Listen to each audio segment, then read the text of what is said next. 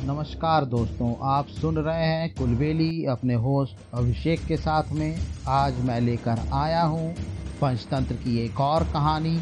आइए शुरू करते हैं कहानी आपके होस्ट अभिषेक के साथ में। जब शेर जी उठा, एक नगर में चार दोस्त रहते थे। उनमें से तीन बड़े वैज्ञानिक थे, किंतु बुद्धि रहित जबकि चौथा वैज्ञानिक नहीं था, पर वह बहुत समझदार और बुद्धिमान था। चारों ने सोचा कि उनकी विद्या का लाभ तभी मिल सकता है जब वे देश विदेश में जाकर धन इकट्ठा करें। यही सोच के वे यात्रा पर निकल पड़े। कुछ दूर जाकर उनमें से सबसे बड़े ने कहा, हम चारों में एक विद्या शून्य है। वह सिर्फ़ बुद्धिमान है। पर हमारी तरह वैज्ञानिक नहीं है। धनोपार्जन के लिए विद्या आवश्यक है। हम अपनी विद्या के चमत्कार से लोगों को प्रभावित कर सकते हैं। इसलिए हम अपने धन का कोई भी भाग इस विद्याहीन को नहीं देंगे। वह चाहे तो घर वापस जा सकता है। दूसरे ने भी इस बात का समर्थन किया। किंतु तीसरे ने कहा, नहीं, यह उचित नहीं है। बचपन से ही हम सब एक दूसरे के सुख दुख के सहभागी रहे हैं। हम जो भी धन कमाएँगे, उसमें इसका भी हिस्सा रहेगा। अपने पराये की गणना तो छोटे दिलों का, वालों का काम है। हमें उदारता दिखलानी चाहिए। उसकी बात मानकर चारों आगे चल पड़े।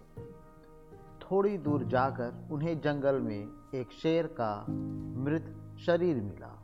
उसके अंग प्रत्यंग बिखरे हुए थे।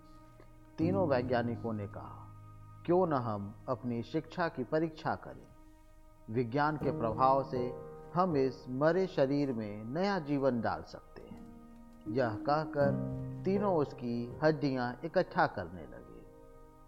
एक ने उसकी हड्डियाँ इकट्ठा की दूसरे ने चमड़ा मांस आदि तो तीसरे ने प्राणों के संचार की प्रक्रिया शुरू कर इतने में चौथे मित्र ने उन्हें सावधान करते हुए कहा, तुम लोग अपने विद्या के प्रभाव से शेर को जीवित कर रहे हो। इसलिए सोच लो, वह जीवित होते ही तुम्हें मारकर खा जाएगा वैज्ञानिक मित्रों ने उसकी बात को अनसुना कर दिया।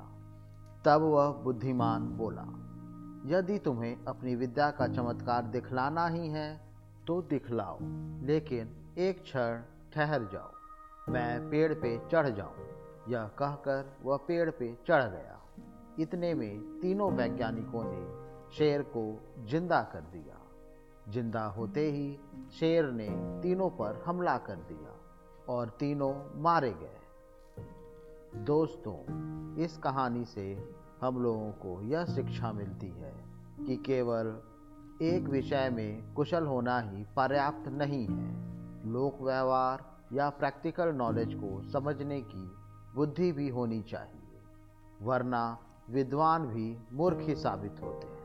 साथी, आज के लिए बस इतना ही। मुझे उम्मीद है आज की कहानी आपको पसंद आई होगी। हम मिलते हैं अपने नए एपिसोड में। तब तक के लिए हमें आज्ञा दें। नमस्कार।